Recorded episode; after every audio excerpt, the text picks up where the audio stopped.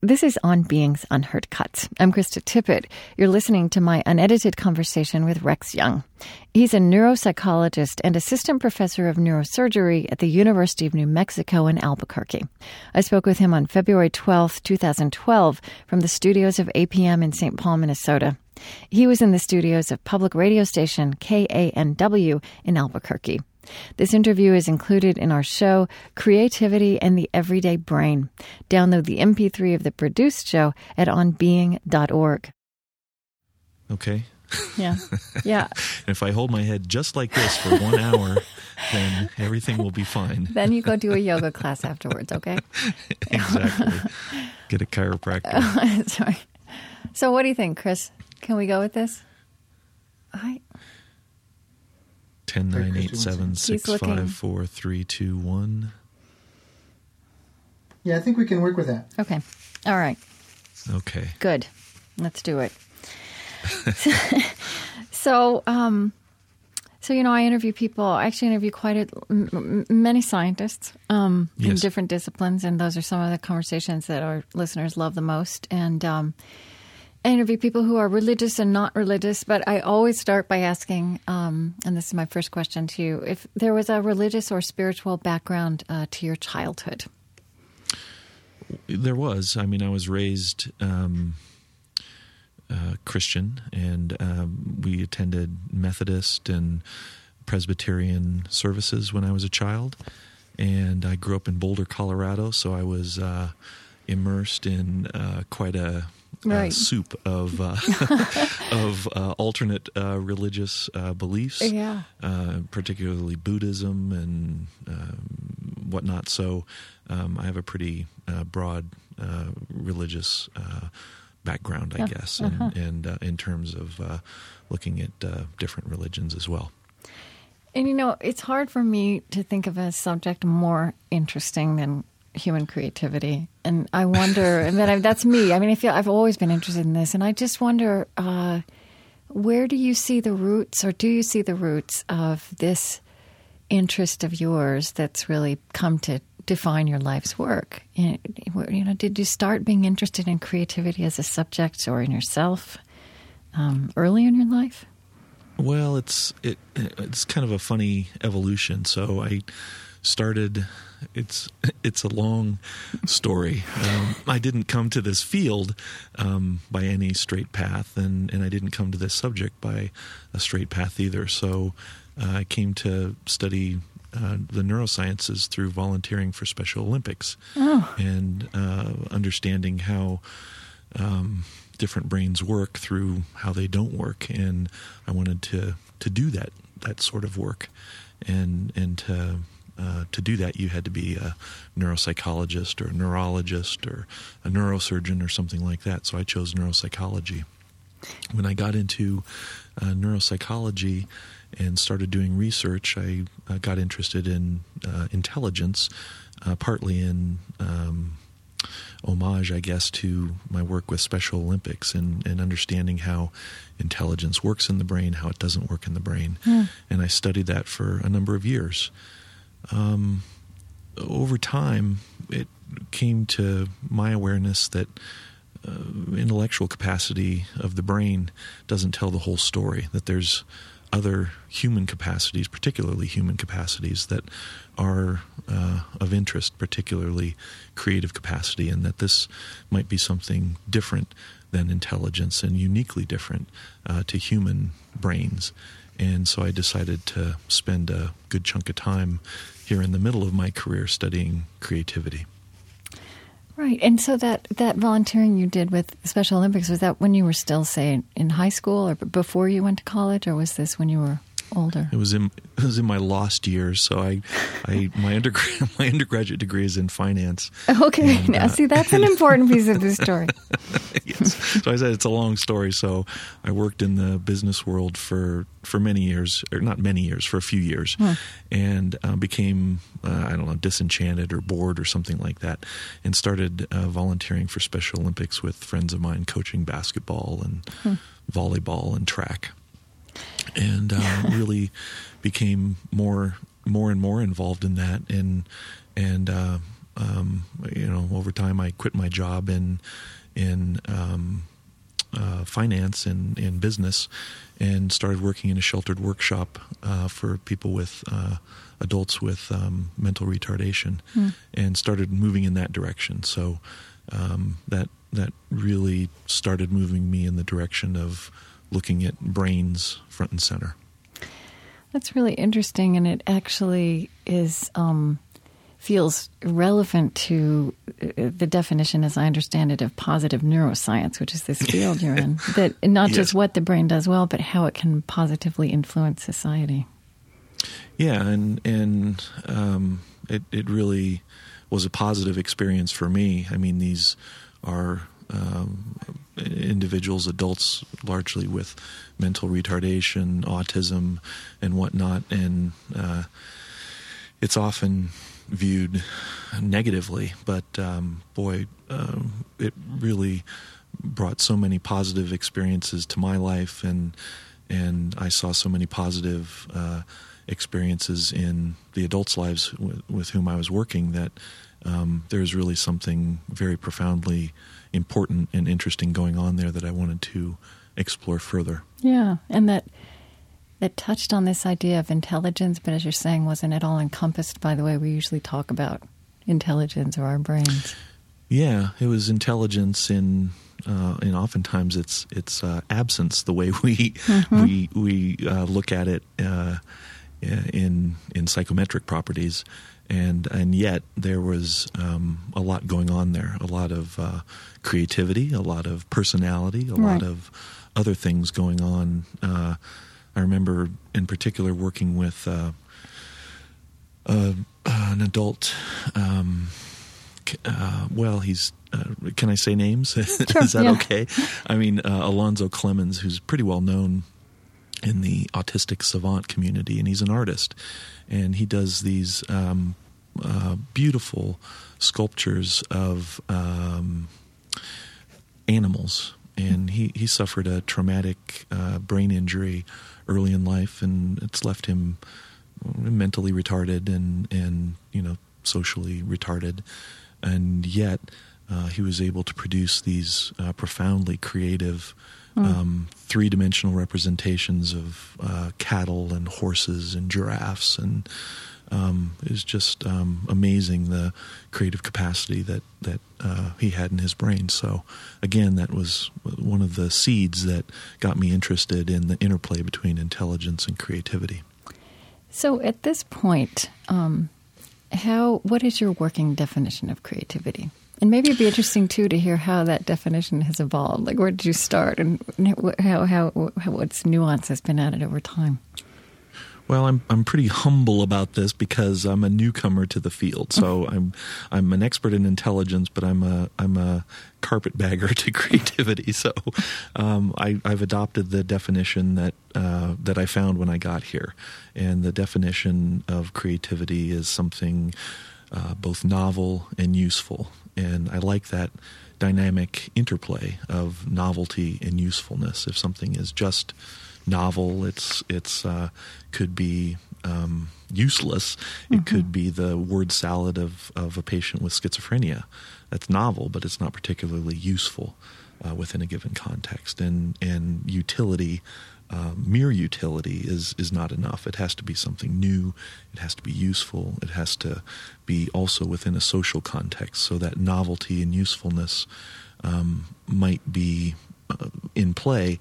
But within a given social context, it might not be recognized at that time. Van Gogh is a good example, where uh, his novel and useful paintings mm. uh, were novel and useful, but not within the social context uh, within which he was at that time. Uh, if if we found ourselves in possession of a Van Gogh at this point, we would be quite happy. yeah. But uh, at that time, it was mostly for his brother. But and there is and right and so but there's a bit of a. There's a bit of a judgment call there, too, that, that beauty, I mean, if, if just even including art, clearly our minds go to art, but, um, you know, you were saying that those kinds of values, that bringing something beautiful like that is useful.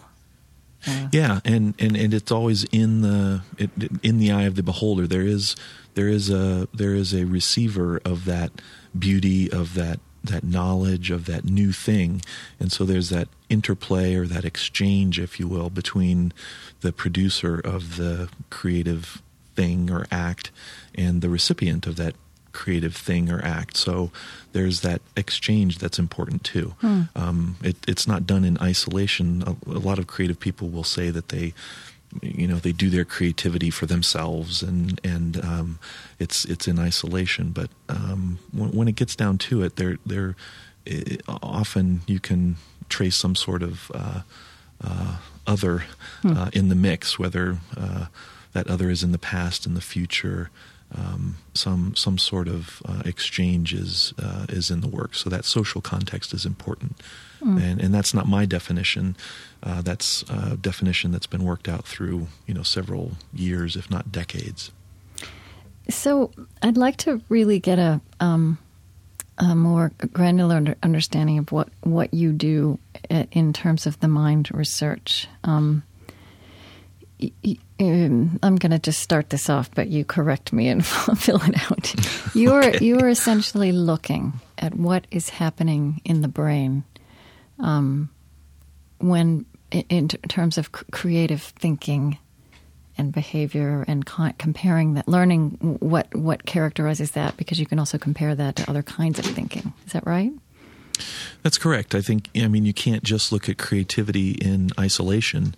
Um, you have to bounce it off these other uh, characteristics like intelligence, personality variables, um, things like uh, more granular, as you say, uh, working memory, attention capacity, some more basic cognitive processes. So what is unique about creativity and how the brain manifests creativity that is is um, overlaps these other um, brain things that the brain does, and and what is similar and what is unique. So we have to um, take various measures in order to understand creativity in in its specialness, I guess. Hmm. So so what have you learned? What do you see that that's been surprising and new? Well, many things are surprising, and mm-hmm. you know, with, with, with most research, the, the more you learn, the more questions come mm-hmm. up. So that's good. I'll be at this a long time. Yeah. But uh, I went in this rather naively, um, as I said, uh, casting my net very wide, trying to look at creativity and the definition of creativity and the measures of creativity, and uh, that that were out there, throwing these into a big basket and and trying to find correlates, brain correlates of of these different measures, and and then bouncing them off what I knew well, like intelligence, and then uh, bouncing them off of things like personality measures. So, um, the the I guess the most surprising thing.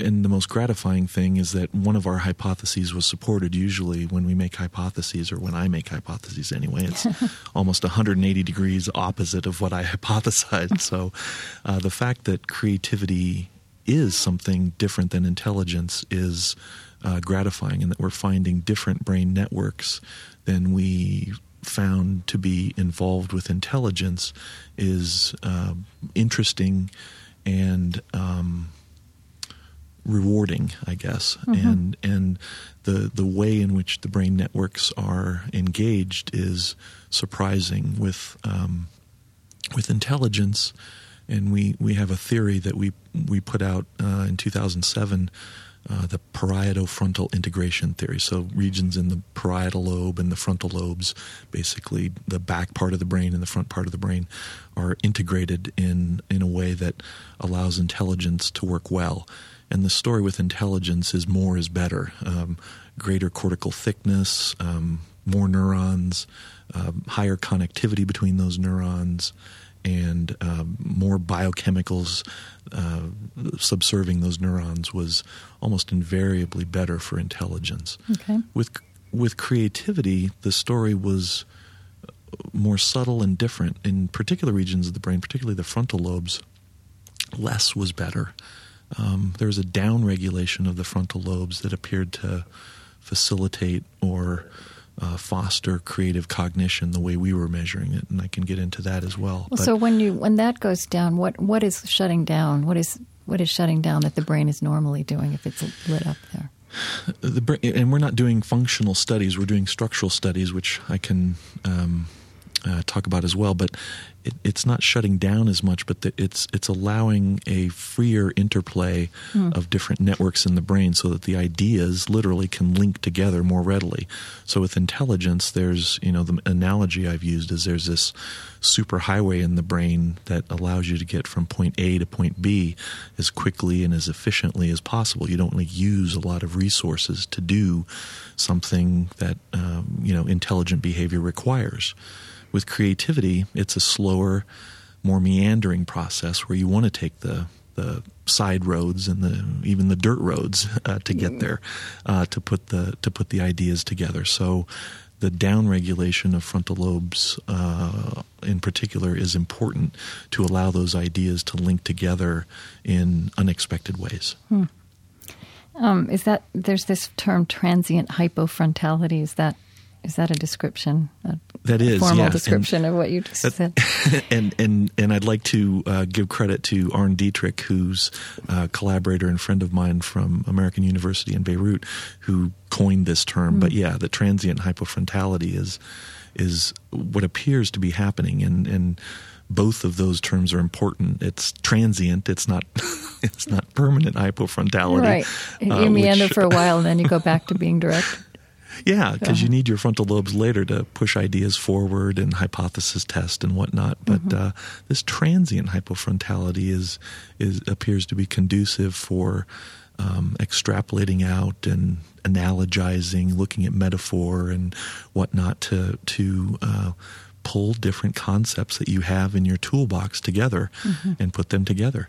But then when you do pull them together, you um, you get your frontal li- frontal lobes back online, and uh, uh, and then uh, hypothesis test, decide if it's a good idea, and then personality variables, uh, which require a lot of frontal lobe activity, um, certainly would uh, engage your frontal lobes. So this hypofrontal state is a um, is a transient state. Okay.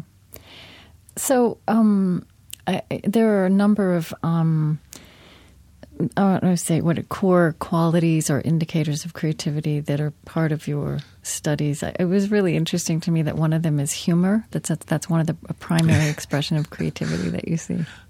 I think so. Yeah. I, I I think uh, the expression of humor is a creative act, and and you know it's it's novel, it's useful, uh, it it it fits the definition. It's socially relevant, and um, it you, you often it's unexpected, which is another uh, definition of, of of creativity. And that's the definition of humor: is you're going in a in a certain direction, and it kind of takes a turn to the unexpected, and that's what makes it uh, oftentimes humorous. Is that there's an unexpected um, turn of of phrase or turn of events that, that makes something humorous. So we um, straight up measure uh, humor uh, in in in in our studies to as one of the variables of, of interest.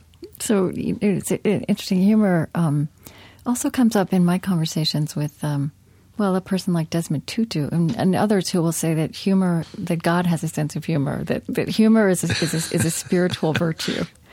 I hope so. Yeah. yeah. Otherwise, we're all we're all sunk. but but to me, it's also an example of how um, how you're right. We we've had. I mean, I grew up in the era where everybody got tested for I Q, and then it kind of yeah. went away because no one really knew what to do with it or whether that was responsible, right. um, or what it really measured. You know what what it mattered, and uh, still we we our kind of cultural vocabulary about intelligence. Um, doesn't necessarily include something like humor, but the minute you say that, that you say that that is a comp- as an expression of creativity, it's it's just obvious.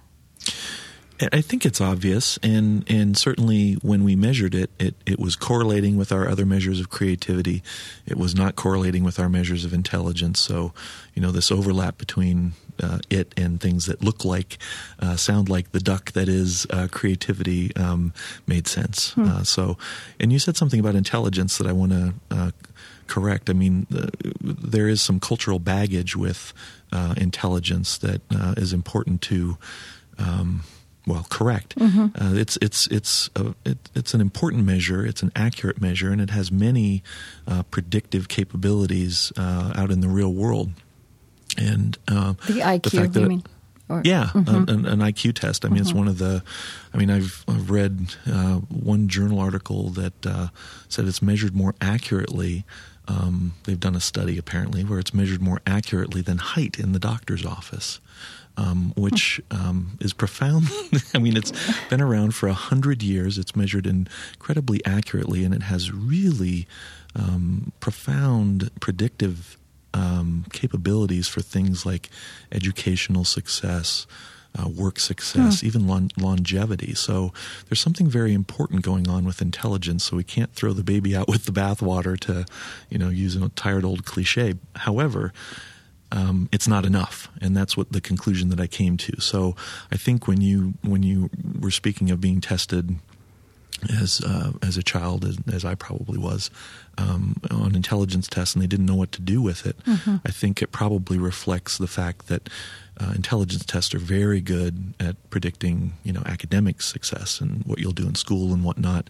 But then beyond that, uh, when you get into Uh, life uh, writ large, yeah. um, it, it gets more complicated. I work with very intelligent people every day of my life. I don't work with a lot of creative people, so hmm. there's something there's something else going on. Uh, so intelligence testing is very valuable, but it just doesn't tell the whole story. And I mean, you also, um, I, I think in your work and in your writing, when you're out there speaking, you are uh, also correcting some other assumptions that are out there. Um, one thing I've heard you talk about that really surprised me was that this idea that we've somehow gotten about the left brain, right brain, uh, right? That you're le- if you're a left brain person, you're logical, and if you're a right brain person, you're imaginative, yeah. and you're pr- yeah. probably stuck on that side of things. And you've you've said that that's just not true. Well, it's demonstrably not true, and, and it's it's one of those tendencies. That's why I took a time to correct you on intelligence a mm-hmm. little bit, because it's just so easy to fall into these um, what we call folk psychologies, um, these easy kind of metaphors for science, and and they have a grain of truth in them. Mm-hmm. All of them do, but it's it's it, it, it falls apart when you look at it more closely. So, with left brain, right brain, for example, there is a series of studies by a neuroscientist, uh, Gazzaniga, and a neurosurgeon, uh, Sperry, who um, were doing um, corpus callosotomies, and that's going to take some explanation. So the corpus callosum is a bundle of uh, wires that connect the two hemispheres, basically, uh, white white. white matter myelinated axons that connect the two right brain and left brain to one another, and they communicate back and forth. And people with epilepsy uh, were having uh, difficulty treating ep- epilepsy, so they decided to sever the corpus callosum so that the seizure couldn't progress from one hemisphere to the other. This would stop it in its track. There's no way for the electrical firestorm to propagate from one hemisphere to the to the other. Yeah. So in severing the corpus callosum, the left hemisphere from the right, they discovered that the left hemisphere, as you say, was more logical and linear, and language was often located in the left hemisphere, and the right was more synthetic and uh, visuospatial. And this got taken up in the popular press as the right hemisphere. The right brain was more creative. And that took off like wildfire, and so you have, you know, tap into your right brain to right. be more creative, and right. this and that. And, you know, in, in our neuroscientific studies, you'll often find uh, correlates in the right hemisphere um, that are related to creative cognition, divergent thinking, or personality variables, but that doesn't mean that creativity somehow resides in your right brain. There takes lots of parts of your brain working in tandem to do creative things. If you didn't have your left hemisphere, I'm, I guarantee you, you wouldn't be creative. Right, um, right. Well, it's actually that useful like, part. I mean, it's like yeah. innovative and exactly. useful, um, it, or exactly. and, and novel and useful. Now, another, so uh, um, I was actually stunned and very excited about a New Yorker article recently um, that also said that this idea that we have about brainstorming as the mm-hmm. best way to elicit creativity from a group of people, and all the ground rules that go with that about no questions, no judgment, that that, in, in fact, not just has not now been proven not to be true, but that it's never held up no, scientifically. No. And I just want to ask you about that because you study creativity. I do, and, and we've been talking about this for some time, and the articles are out there for people to, to view. But Jonah Lehrer is yes. the author of that article in the New Yorker that you're talking about, and I read it as well. Um, did a very good job of uh, disabusing people of that myth, and I get asked about that a lot. Well, what about brainstorming? It's like brainstorming is the worst thing you can do, uh, and and and the main reason why is because of this process of um, trying um, out strange new ideas. Versus when you put people together in a room, almost invariably they will try to conform socially. And so you, you will get creative ideas, but you won't get as creative when people are trying to please each other than when they're trying to push the envelope. And um, so the the studies invariably show that the the quality of the creative ideas um, that people put out individually are invariably higher in quality than those uh, done in, in a group format. So uh, another um, another myth bites the dust. Yeah. And again, I mean, there uh, there's always, you know, like, well, what about uh, you know, the writers of Seinfeld or Saturday Night Live or something like yeah. that? They work in group formats. Yeah, but it's different. I mean, they're they're putting out ideas, and they're they're very antagonistic, and they're competitive, and um, they, they're not trying to conform. They know each other very well. Um, it's not a it, it's not a brainstorming session where you're trying to figure each other out. It's it's a different type of environment, and um, in this creative environments, there's uh, where you have collaboration like that. There's often an element of um, antagonism involved and and uh, and critical uh, interplay as opposed to cooperativeness. Right. So could we could we state that po- with positive affect and say relationship? Yes. Which includes yeah, I, antagonism, but also enough no- which includes enough knowledge to be constructively antagonistic. Yes, constructively antagonistic. But yeah, I mean, uh, uh, Jonah Lehrer did a great job of uh, of. Um, deconstructing that, that myth about brainstorming. Yeah, and so, you know, when I hear myself saying I was so excited, I, I, I know their entire industry is built on brainstorming, and, and, and yeah. I know really good, smart people who part of their livelihood has to do with brainstorming. So, but I think um, what I've always been aware of, I'm a reasonably creative person, and I just know that personality-wise there's something about that forum that is very uncomfortable for me, and I just yeah. know I'm not doing my best idea generating, and And yeah. there must, I think it probably favors personality types, for example. It probably does. It's probably better team building exercise to mm-hmm. do brainstorming right. than it is creative exercise. It, it it teaches people how to work together cooperatively and how to exchange ideas and whatnot. So it feels very good in terms of management and team building, but uh, uh, as far as generating creative ideas, not so good. Mm-hmm. But it seems to me also, and I, this is a subtle point, but this feels important also, that Um, what you're, the contrast to to brainstorming, the um, that that there's that there's also, you know, where where really where creativity can be demonstrated, there's still um, there's interaction. It's a funny thing because with brainstorming you have rooms full of lots of people and they're all yeah. spewing forth ideas, but but they're not interacting. And um, that article talked about some building at M I T where.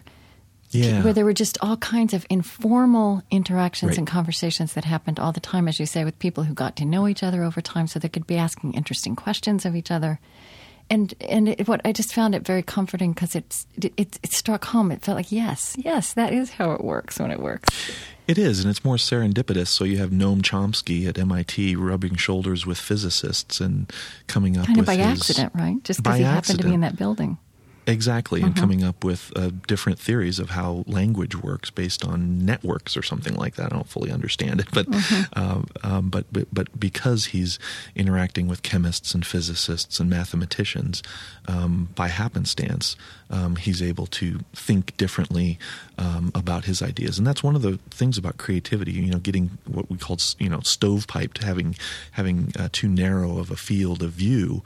Um, really um, stifles creativity. So being able to broaden the horizons and, and that magical building at M I T, the name of which I can't remember. I, knew it, uh, um, ma- I wrote it down. It's Building twenty. Building twenty. Okay, yeah. We'll call it Building twenty at M I T, that yeah. magical building where you could have this exchange of ideas and people running into each other. And it's kind of cold and dingy and people didn't really want to be there. But yeah, it was not the but, perfect uh, environment. No, it's not. It's not this great, you know, Googleplex yes. where, where, where you have ping pong tables and it's all perfectly designed to foster creativity. Supposedly, it's it's kind of a dingy old building. It sounded mm-hmm. like to me where people were relegated when they didn't have like real office space yeah. for them, and and they were forced to think outside of their out of their comfort zone, and that's. That's kind of what I think is going on in the frontal lobes in this transient hypofrontality, mm. where. Where you're where you're getting outside of your comfort zone, where your brain has worn ruts in the road, and and traveling um, other paths. Right, walking down the hallway to, to get a glass of water and stopping someplace you didn't expect to stop to think about a hey, certain thing. Look at the yeah, look at this person that I ran into. Yeah, um, and and an idea is merged with another idea.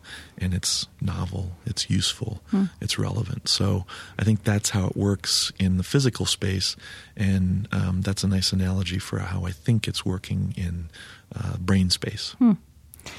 I want to ask you um, another about another one of these ideas, uh, and this is again as a parent. Now, this is one I've never seen. I've never seen industries built on. Um, But it's something that's, t- to me, proven true in life, that there's a connection between boredom and creativity, or be- between not having enough to, not having things given to you to do. And then, you know, I think I've, I've, I've felt that with my children, that, that when there's, when they actually are bored, it may be a really good thing for them ultimately, because they have to come up with something. But then recently, I also interviewed a humorist, a very creative, brilliant person named Kevin Kling, who also just talked about, you know, being a child and how back then he was not given, he did not have a schedule. yeah. And how much time he and his brother had just hanging yeah. around with nothing to do, and actually how much came out of that. I think, yeah, I, I talk to people about uh, my childhood and how recess was the most important class of the day. Yeah. Where you, so there's the knowledge acquisition portion, and then there's the, the place where you have to you, you have to let the ideas flow. And uh, if you're always in knowledge acquisition mode, which is important, uh, you have to you have to put ideas in your head in order to put them together in novel and useful ways. But if you're constantly in knowledge acquisition mode, there's not that quiet time to put it together. And this gets to uh, another important uh, creative trick, I guess, if you will, but almost invariably you hear, um, how do you induce transient hypofrontality? How right. can you do that? Some people's brains, as we reported in our studies, are more set up that way to uh, have transient hypofrontality, if you will. But you, you hear lots of stories of, you know, in history from Archimedes' bath, where he studied or uh, discovered um, density by um, immersing himself in a bath and looking at displacement. He figured out he could measure how much gold is in a crown or something like that and cried eureka. Yeah. Um, but this warm bath or the long walk of Beethoven or uh, Kekule um, awakening from a, a dream and imagining a snake uh, swallowing its own tail and uh, thinking of a benzene ring. Mm. Um, all of these have in common this This hypofrontal state, whether it's induced by a warm bath, walk, meditation, um, there's free exercise, space in there. There's there's what yoga, we might call yeah. downtime. There is downtime where your brain is not engaged in ongoing cognitive activity, even mm-hmm. exercise is a way to do that, um, where it's, it, you know, you're just working your body, but you're not working your cognitive resources.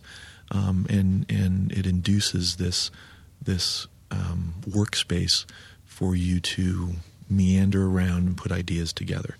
And everyone knows the trick that works for them, the, the shower in the place or the okay. yoga class, or uh, some people drink. I mean, it's it's, it's a lot of ways to get there, but uh, a lot of people know, um, creative people in particular, know what trick works for them to um, get away. And for your children, Uh, to get back to your question, that's an important space to, to cultivate, that recess from knowledge acquisition. You have to have the raw materials in place to put together, mm-hmm. but you also have to have the time to put them together.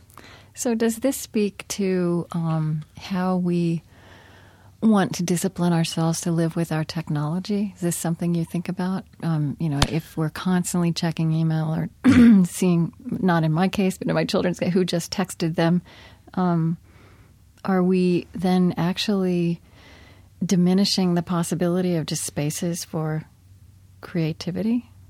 Well, yeah. yeah. I, I, mean, I haven't studied it empirically, but uh, it it it, it uh, appears evident, self-evident, that uh, all of this uh, engagement of your brain in activities through technology is uh, uh, knowledge acquisition as opposed to Um, putting ideas together. So I think that's crowding out um, time for creati- creativity. And I just gave an interview to one of the, I don't know, Wired type uh, mm-hmm. magazines or bloggers or something like that. And he said, well, this is really going to upset all my uh, blogging people. And I said, eh, it's not, it's, you know, who, who are constantly on Facebook and constantly uh, tweeting and blogging and yeah. all of that. Um, it, they're, I, I hypothesize, and again, I've been wrong so, so many times in the past that I wouldn't take this to like the bank. Like every good scientist. But I, I, I hypothesize that that's crowding out uh, time for creative cognition. But, you know, it's different to hear it from you. I mean, it, in some ways it feels like common sense, right? Like, you know, I could, we could have this conversation with, if neither one of us was a scientist. But for you yeah. to know physiologically the conditions that we need to get our brain into to be creative um, and to, to be able to see the common sense that emerges from that about about how we, about these technologies that that that now um, are using, as you say, our cognitive energy so much of the time. Yeah. It's it's very it's dramatic. Well, most science is just confirmation of common sense things, right? yeah. We just take, uh, we just experimentally support huh. common sense notions, huh. or we disprove, you know, mythologies. But um, most most science is just confirming common sense hmm. uh, uh, as we go along. I, I do want to talk about genius, which is a little bit across the spectrum from common sense. Um, and you, um, well, you you you you've. That's something that you have spoken about, and also about the fact that it's not really been studied. Um, you mentioned a minute ago uh, someone who was a savant. I mean, this is this is a quality. This is a a kind of personality that I think people are maybe more aware of these days, maybe just through television and movies. Um, have you studied uh, the brains of geniuses, savants? I have not. Um... Uh, other than, you know, hanging around Alonzo for mm-hmm. um, a couple years, uh, I have not studied empirically the brains of savants or geniuses. They're uh, a lot rarer than you would uh, imagine. Mm-hmm. Um, and they're different. So um, I think genius is the unique integration of intelligence and creativity. And we just wrote a... a book chapter on the subject that, you know, if you have, again, we know people who are intelligent and not so creative. We know people who are creative, and that probably takes a certain level of intelligence. But, you know, this unique integration of intelligence, creativity, and probably personality variables mm-hmm. is um, particularly persistence, perseverance, all those P personality variables. Mm-hmm. Um, that's probably the genius that is so rare. And um, I could not find any study of that in the uh, neuro in the neuroscientific literature, in the medical literature that I, when I looked, um, and it's uh, probably by virtue of the fact that it's such a rare phenomenon uh, to get access to. I've probably met one genius in my life, um, John Nash, who mm. happens to sit on a board of a organization that I uh, am involved with. So they asked me who I wanted to sit sit by at dinner. And I, well, John Nash, of course, yeah. the, the Nobel Prize winner. So, um, and uh, but it's it's exceedingly rare now. Savantism uh, is um, an exchange between exquisitely high ability in one splinter area, usually at the expense of intellectual capacity. So you'll have someone that can't take care of their own daily needs or. Um, is intellectually compromised, this broad capability of the brain that intelligence is, uh, that defines intelligence, but they have a splinter skill, and it shows the incredible computational power of the brain, um, that it can do something like numerical skills so well or artistic um, representation so exquisitely well, but it's at the expense of other capacities of the brain. And can you also see that when you study brains? Um, you can you can visually see that? We're starting to see that. So I'm doing a study now of high math ability, which is, you know, a, a kind of, I guess, a splinter skill, if you want.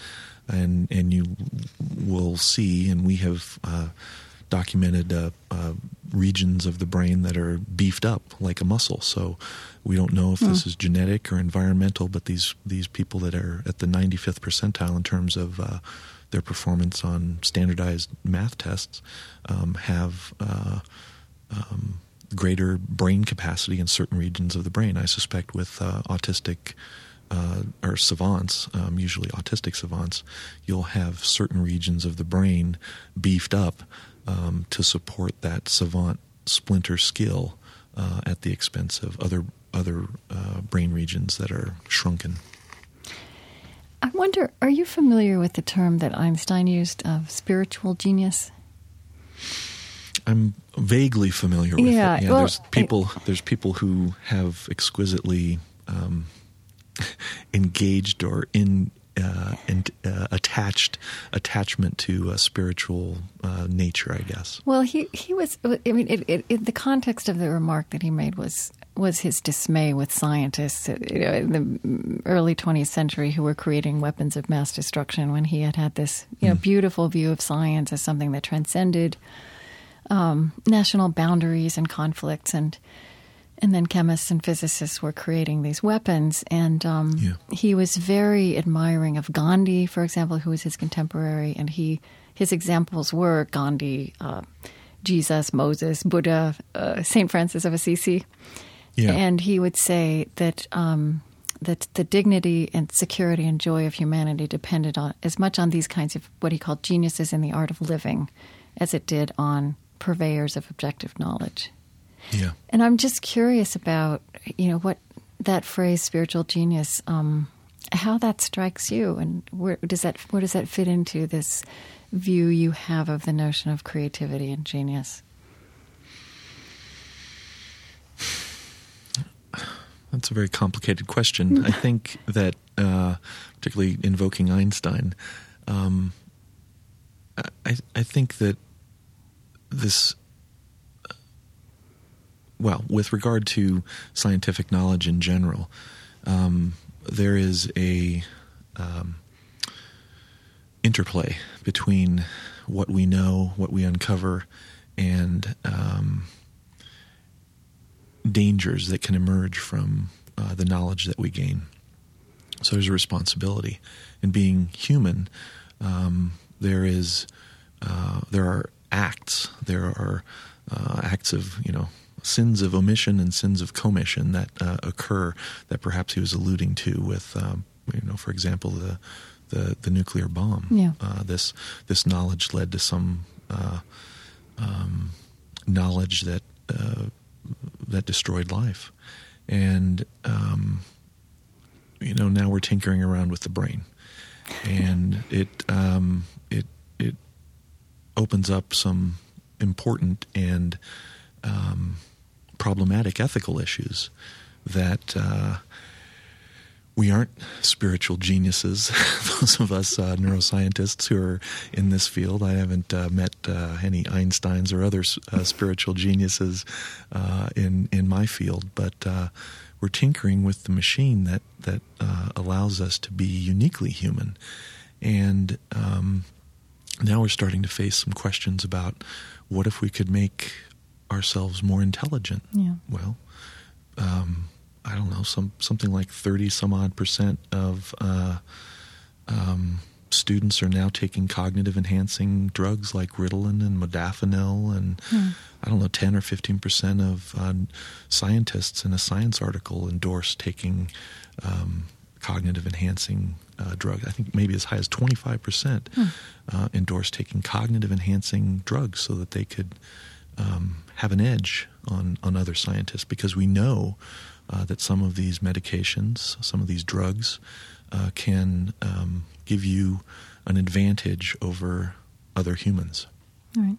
What, what if we could um, electrically stimulate the brain? We're starting to look at the ways that uh, um, the the other way that the brain communicates, instead of chemically, um, electrically, and we can manipulate the brain chemi- or electrically to um, to. change behavior. What if we could understand um, if someone was lying by putting them into an fMRI scanner? Yeah. Um, these are um, very important ethical questions that uh, um, I don't know that we have the spiritual genius uh, to uh, to undertake. I think we're we're there's ethicists and there's neuroethicists working on this question, and I belong to.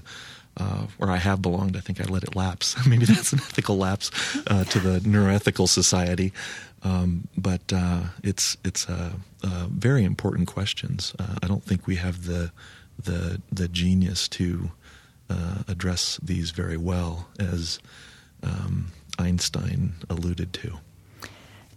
Or, you know, this is a, a variation on that question. I mean, earlier on you talked about your work with Special Olympics and how those experiences with um, people with mental disabilities, um,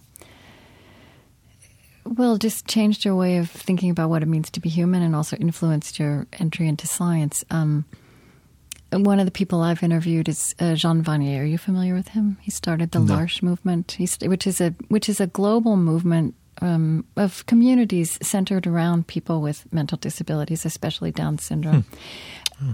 I mean, I think if Einstein had known him, he might have said there's a spiritual genius. But even if you if you put that language to one side, I, I think that's a form of creativity. There's there's social, socially useful, yeah. novel and useful creativity. Yes. Right, that that in, that fits your definition, but it's not immediately what comes to mind. We think of artists, we think of scientists. It's not, but I, I uh, totally agree that that is a form of creativity, and uh, um, a very valuable form of creativity, and perhaps um, something that uh, we're moving towards in our in, increasingly complex society. It's not just going to be a product. It's not just going to be an artifact like um, a painting or a dance number. It's going to be moving groups of people uh, together uh, and motivating groups of people to uh, – Um, in, in certain ways, and that's a that's a creative endeavor. Um, uh, and humor kind of gets at that, and you know, circling right, back right. to um, to one of your earlier comments, where you have a humorist uh, with an audience really. Uh, it's it's either working and they're they're going along for the ride and they're really enjoying the the. Um, ideas and the movement and the rhythms, or it's just not. And and and this um, LARCH movement that you're talking about, this is a kind of um, oh, what do they call it? Uh, social networking or mob casting or whatever the term mm-hmm. term is, where you know people are really able to um, um, move together in a creative way, and that sounds like. Um, a, a, a new creative endeavor that we should start to recognize. Yeah, I mean, if people think differently and live differently uh, as a yeah. result of this. And um, something interesting that um, you've said that is also intriguing is that the traditional psychological liter- literature shows creativity and intelligence linked at lower levels of I Q, but that above certain levels they don't go hand in hand? What is that, yeah, this, what's the, that about? This is the this is the threshold hypothesis, mm-hmm. and um, and this is uh, again this is the kind of common sense notion of uh, yeah. you know, sitting around the faculty lounge and boy, these people are all really smart. However, um, yeah. but uh, you know, in in uh, some literature shows, not all, uh, some literature shows, and uh, that uh, uh, intelligence and creativity correlates up to a threshold of about one twenty, and this is one one and a half standard deviations above the mean. After which, it tends to disentangle. Um, this is a um, controversial Uh, finding, and uh, the intelligence people will argue with you till they're blue in the face that intelligence and creativity go together hand in hand. The but more you're intelligent right. you are, even the you more don't need a laboratory just to disprove that. They will. I mean, there are studies out there that um, will show that um, uh, the higher your level of intelligence, the more likely you are to uh, achieve tenure and. Uh, Mm-hmm. work at a Fortune five hundred. Well, yes, we know all that. That's not creative at all. Right. Um, achieving tenure is about the least creative thing you can do. Um, but uh, publishing uh, research articles, uh, uh, uh, patents, uh, things like that that uh, you, that are, you know, are objectively creative. Um, that that uh, can be measured. Th- that's important. So that's the threshold hypothesis. Very. Somewhat controversial because a recent meta-analysis uh, found by uh, found that uh, by Doctor Kim from Notre Dame, I think, um, found that uh, um, there was no relationship, or there that there uh, was no threshold that uh, uh, this these uh, studies in the past do not uh, generally show that this trend being true. That uh, hmm. um, so uh, mm-hmm. who knows now. In my research, uh, looking at brain imaging, which was the first study to do this, we did find a threshold where both I Q and creativity were correlated up to about an I Q of one twenty, and that different brain networks were engaged by uh, those below an I Q of one twenty to engage in creative cognition from those above an I Q of one twenty to engage in creative cognition. So people so could this, be creative on either end, but, but their brain would be doing that differently? They were doing it in different ways, hmm. and they weren't more or less creative than each other. They were engaging uh, in this uh, divergent thinking in different ways. So this, again, supports the threshold hypothesis with the additional element of a neurological basis for it. So it's not just behavioral tests. So I think there's something there. Mm-hmm. Uh, obviously, uh, you know, any good researcher will say more funding and more research needs to be done. But uh, uh, I do think that in this case, more research needs to be done to find out what exactly Is, is happening, but common sense will tell you that intelligence and creativity don't go hand in hand. Right, and and you know, maybe it's just because of the nature of the work I do, and so a lot of the people I'm talking to might fall into this category of social entrepreneurship that we were just talking about. Yeah. Um, because to me, um, when you talk about creativity, you, you uh, not always, but it often has some kind of, uh, or certainly you can see that it sometimes has a an aspect of addressing social issues in interesting and new ways, which which I don't think is unrelated to the work you do, because you also talk about positive affect, the brain's capacity for positive affect. Yes. So, I mean, in terms of the common sense thing, I, I'm just going to say this, and I'm not sure this makes... But, you know, one place my mind went is that... Um, well, I don't know. Just you're saying there's this common sense thing that we know that... Unfortunately, it's often true that people who are very intelligent and then also very powerful might, in fact, be kind of stifling influences. Um, you know, in fact, get loosed from a moral or creative or human it, center, and somehow those things yeah. don't feel completely unrelated. Yeah, and we have to, and again, we can't devolve to, to, to easy metaphors. I mean, yeah. there are highly intelligent people that are highly creative. That is true. And I mean, you can look into history and uh, Da Vinci and Michelangelo yeah. and Marie Curie and uh, Albert Einstein. I mean, these people are obviously at the pinnacle of creativity and the pinnacle of intelligence. Um, so um, th- these go uh, hand in hand in these in the case of um, any number of individuals. Um, but you also have people that are uh, of, of of lower levels of intelligence um, who are, are highly creative. And, yeah. and there's there's stories of, uh, you know, the Terman termites uh, who were uh, picked for their high levels of intelligence and followed over time. And and uh, um, I'm I'm hoping that I remember this story correctly. But uh, you know, they followed them over time, and they ended up. Um, achieving, you know, well uh, in life. They weren't uh, uh, any more particularly creative than uh, than uh, anyone else uh, um, in, in in terms of their overall creativity. And they were, you know, business people and college professors and whatnot.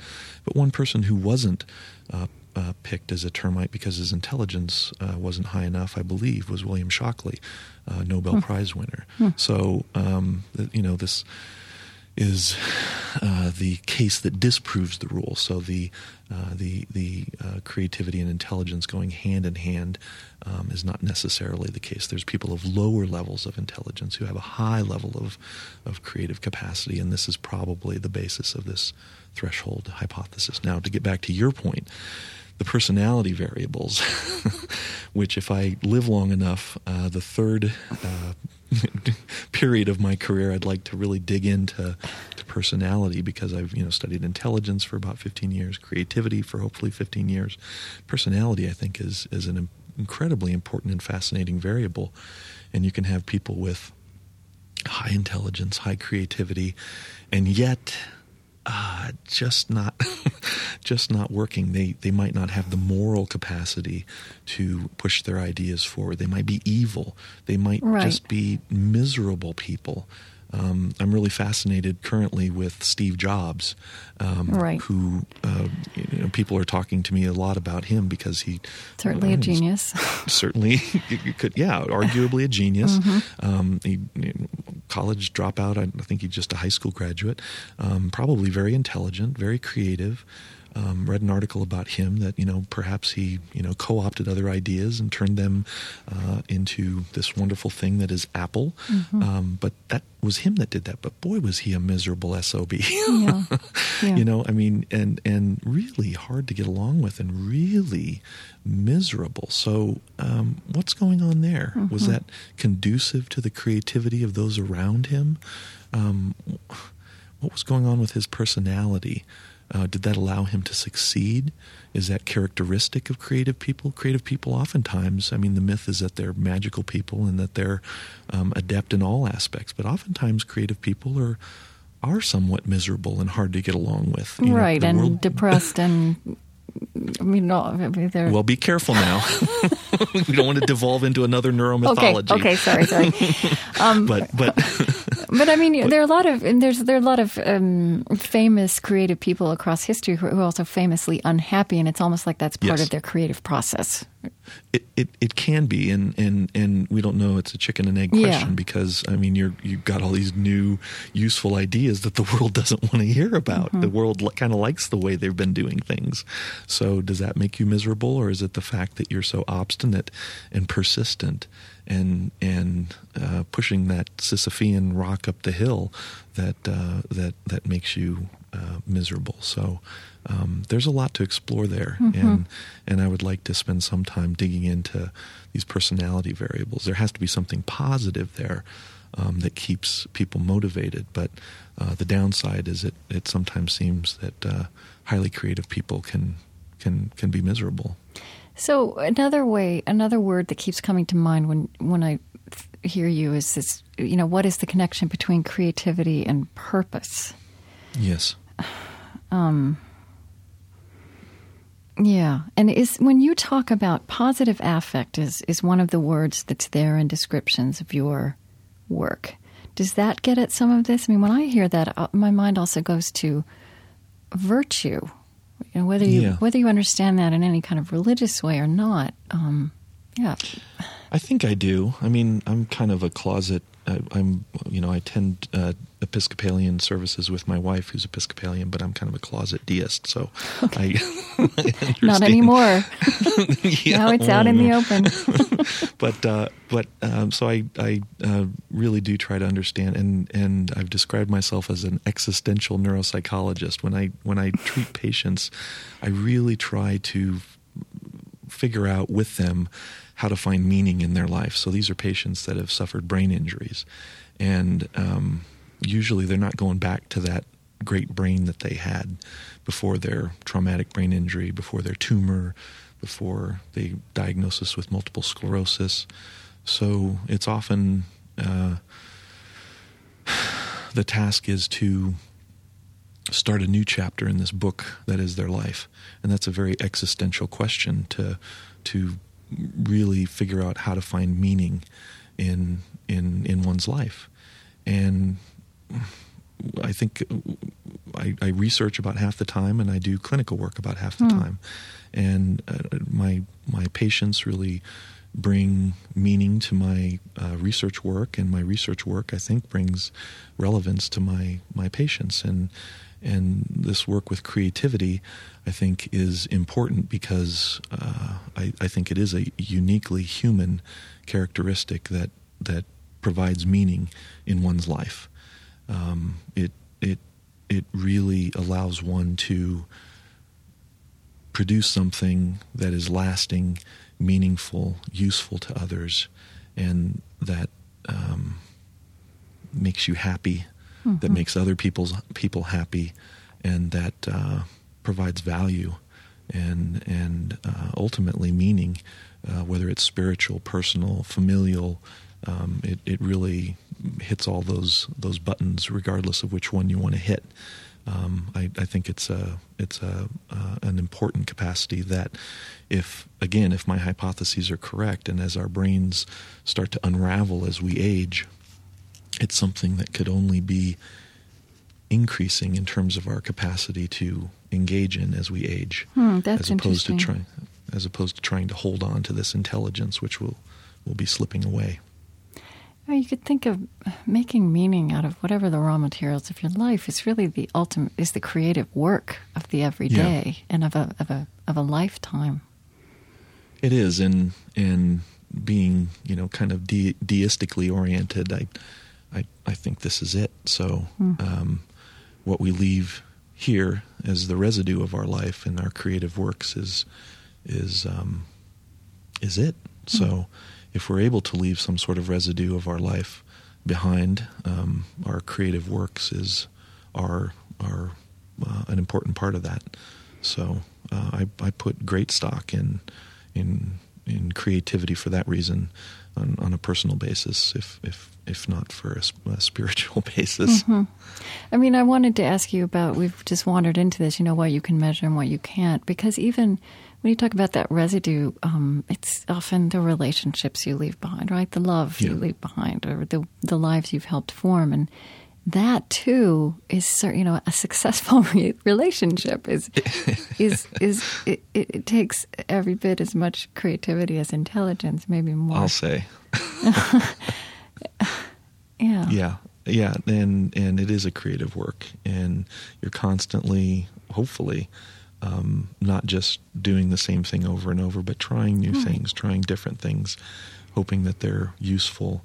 And it's a, it's an interactive uh, exchange between two people at, at the most basic level, between members of a family mm-hmm. at uh, at a at a broader level, and between members of a community at, at the broadest level uh, that uh, you can create, as you're talking about with this um, community that, that serves uh, members with Down syndrome. Mm-hmm.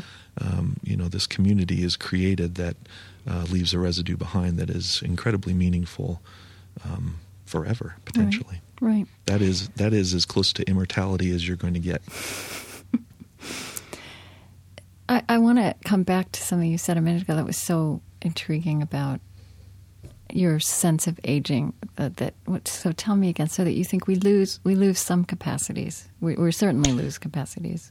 What, what yeah, do we, what I, do we lose, and what can we gain? Well, I mean, it's pretty well known from um, neuroanatomists that uh, our brains are myelinating. The wires that connect up different regions of our brain are myelinating as as we uh, develop, and that that peaks um, in in our frontal lobes in our early uh, forties, and that thereafter it starts to unwind and demyelinate gradually, starting at the front of the brain and working to the back of the when brain. When you say so, demyelinate, what does that mean?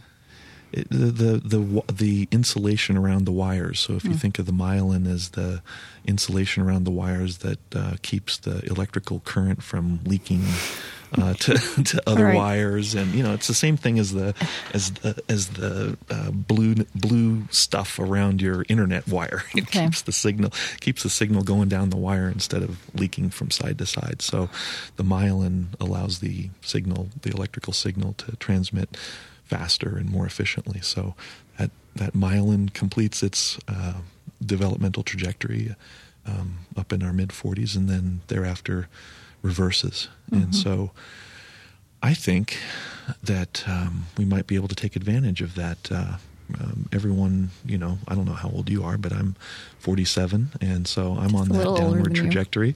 Yeah, so... Uh, on that downward trajectory, and I um, uh, work with a lot of patients who are worried about their cognitive decline in their fifties and sixties and want to have that brain of their twenties and thirties, and that is frankly unrealistic. We're, our memory is going to start getting spottier. We're not going to have that word quickly yeah. at our, uh, at our t- uh, t- tip of our tongue. And um, it, that's just the way of the world. That's the way our brain winds down before we die. And however, this uh, capacity of our brain is, as it changes, can be co-opted for creative capacity. If transient hypofrontality is true, uh, this is more conducive to that hypofrontal state, and there's lots of apocryphal stories about uh, older people, and you know they're retired, and that may be the reason. But older people picking up a paintbrush, picking up a musical instrument, mm-hmm. um, and being creative, undertaking volunteer activities, and getting more engaged and doing things. My mother started quilting in her sixties and is now uh, winning. Uh, you know, prizes at quilt shows. I mean, mm-hmm. she is enjoying herself immensely in her uh, early seventies. Um, this is something that uh, makes sense uh, in terms of uh, the time she has, the uh, ability she has, and the way her brain is winding down as she ages. So is another way to um, think, is this another way to think about wisdom? We, we, we observe, not everyone, but Um, that many people become wise, which you could say is another creative capacity. Um, can you see wisdom in the brain? I know it's hard to even define. But... I, yeah, right. I, I, I, you know, I don't know anything about wisdom. Is the easiest answer. Um, however, I think you know, wisdom is probably the accumulation of this knowledge base and this uh, back and forth between. Uh, the frontal lobes and transient hypofrontality and lots of disappointments and successes and compromises and and and, and the fact that you've solved lots of problems in your life right. uh, successfully. Some people are less wise um, because they get stuck in the rut, I suspect, and they keep banging that same drum. Uh, the people who are wise, uh, I think, have uh, taken the creative challenge of life and solved it well. Mm-hmm. I do want to ask you what the relevance for your work is, uh, and even for your life is. Um, so Richard Davidson is somebody I've also interviewed who's um, contributed to the to our understanding of neuroplasticity, that, that our brains yeah. can change across our lifespans. And, of course, he did that by studying the brains of meditating Tibetan Buddhist monks. Um, yeah. But I find that to be so encouraging, that idea. That, that, and you've, Everyone and you've just does, given yeah. right, but and you've just given a, a more concrete example of how our brains change in this in this sense, some, something that's being lost. But as you're saying, it's a dynamic process. Um, but I, I and I'm I suspect you get asked this question a lot. I mean, so how if we assume that we can cultivate qualities like creativity or creativity with purpose? Um, How would you go about doing that, or how do you think about these things as you go through your life? Well, um, I think there are some strategies to cultivating creativity, and uh, uh, thinking about um, Doctor Davidson's um, work in neuroplasticity, you need to get some stuff in your head, uh, some raw materials in order to be uh, uh, with which to be creative. So mm-hmm.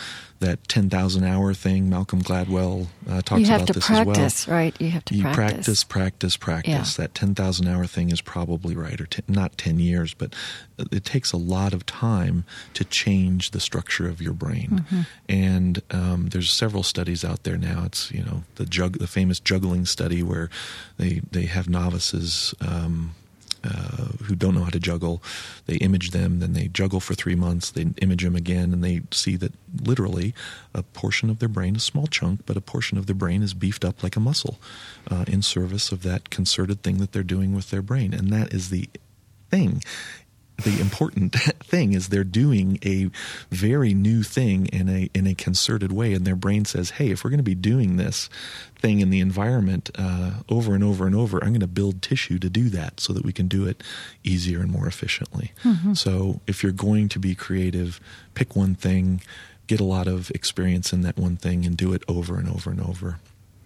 That um playfulness is um, uh, a second aspect where you can have downtime, basically, and play with ideas, whether that's the long walk or the recess or whatever we talked about, mm-hmm. uh, bath, uh, oh, a glass of wine.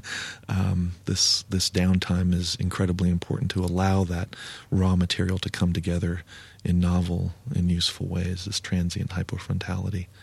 Uh, this persistence is, uh, perseverance is Um, incredibly important, because uh, once you find a good idea, pushing it uh, forward into the world uh, is um, is going to be difficult, and uh, a lot of rejection is usually the matter of course for people who are creative.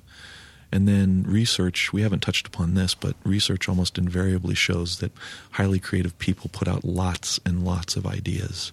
It's very rare. And they're not all brilliant, right? They, and they're not all brilliant. Yeah. You have a lot of failures. Yeah. And it's it's not the one-hit wonders that uh, that win the day. It's it's thousands and thousands of ideas. Picasso put out, you know, twenty thousand individual pieces of art, and I can guarantee you they're not all glaring. No matter how um, much they would all sell for today. Exactly. So we'd love to have one, but they're yeah. they're they're not all. He's trying lots of different ideas, and mm-hmm. and so putting out lots of different ideas is another uh, another trick, if you will. So those four things um, are are pretty good strategies based on pretty solid neuroscience. Uh, exploiting this neuroplasticity that you talk about, and and Richard Davidson is one of the places directions he's taking that is in looking at something like compassion, which is a virtue that that, medit- that Buddhist meditators are contemplating, and actually, you know, ha- helping people practice, uh, even yeah. adolescents practice something like compassion, which. I keep coming back to this, but I'm not sure I've ever, you know, really asked you this idea of positive affect that's part of your work. I mean, it does seem related to that. Are you are you learning things about about we how to yeah? We haven't studied positive affect. There are studies out there that mm-hmm. show that positive affect is is conducive to creative cognition. Hmm. So I am aware that, um, and and I have studied positive affect in other. Um, domains, if you will, mm-hmm. um, but uh, just the straight-up personality variable of positive affect versus negative affect. But um, uh, there is research out there showing that, you know, that that positive affect, and and I have to believe that even though, you know, Steve Jobs was kind of uh, an S O B, um, he at the end of the day he believed he had some positive view of where he was going, and he had a positive sense of his mission yes. with where he was taking it. So that positive affect, um, that cheerfulness, that that um, ebullience about uh, mm-hmm. where your ideas are taking you, I think is really important. It might not come across as being happy or pleasant to other people, because that takes a lot of energy. Yeah. Um, but that that that sense of um, purpose and that sense of uh, positive influence that you'll have on others, I think, is is important. And there is good research out there showing that positive affect is related to higher creative cognition. And um, how, again, just asking you personally, um, I've seen you somewhere mention a, a son, that you have a son. Um, how does this science you've done, you know, how does that flow into, for example, your life as a parent and how you think about raising children in the world? What would you maybe do differently that you wouldn't have known before? Oh, I don't know. So I'm a, I'm a stepfather, and okay. I uh, um, came into my children's lives when my son was nine, okay. and my daughter was twelve. And um, I guess that's another element of uh, why I'm interested in creativity. My son is, well, my, both my children are very intelligent. My son is very artistic. And so I'm looking at him, not as a scientist, but I'm looking at him as a as a father and going, he's really intelligent, but he's got this different thing going on in his brain where he just loves to draw and loves to play with these um, transformers and loves to do these different things with his brain that I don't fully understand. I would like to know what's going on in his brain. And to this day, I mean, he's uh, um, does art and, and uh, is an artist, uh, and uh, his brain works in a very different way. And I'm still trying to understand that process about how the artist's brain works. Uh, as a parent, mm-hmm. um, I think, um, you know, trying to Uh, leave that space open as much as possible is is is important, and letting children explore that that space is is enormously important. Yeah, I remember talking once with a rabbi named Sandy Sasso, who's done a lot of work with spirituality of children, and she talked about how one of the most important things we can do for our children is just put some quiet in their lives. Yeah, which kind of comes back to our idea about maybe boredom is a, but it's just, boredom is just free space, and what I'm getting from you is that. that creating quiet and free space in our children's lives is also a contribution to their to their creative powers. I think so. I used to joke that, you know, any uh, and this sounds a little harsh, but any to- uh, uh, the only toys a, a child needs is a rock, a stick, and a piece of rope. And off they go. Yeah. And they should be able to um, make a make a whole uh, whole bunch of toys out of that.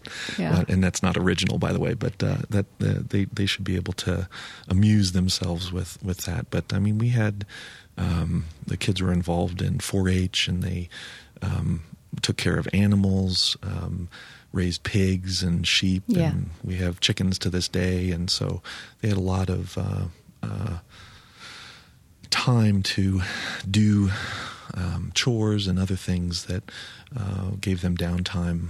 Um, uh, Stephen was a um, obsessive skateboarder, and okay. you know, sitting and watching him uh, just you know try to get that kickflip over and over and over. Well, there's that practice thinking, that's changing your brain, right? Yeah, but I mean, he's also engaging his um, brain in a certain way by doing something physical. But you wonder if his how his mind is wandering freely mm. on other on other things. Mm. So, you know, watching him and and I'm, I'm you know an old basketball player, but same thing. You can you can get into this so-called flow of a basketball game, yes. and your mind can just go somewhere else completely, and and you wonder where where his mind's going. Mm. My last question, um, you were on a panel on the World Science Festival on beautiful minds. And I just wanted to ask you, because of the life you live and the work you do, you know, what, what, what does that phrase conjure up for you? What is a beautiful mind?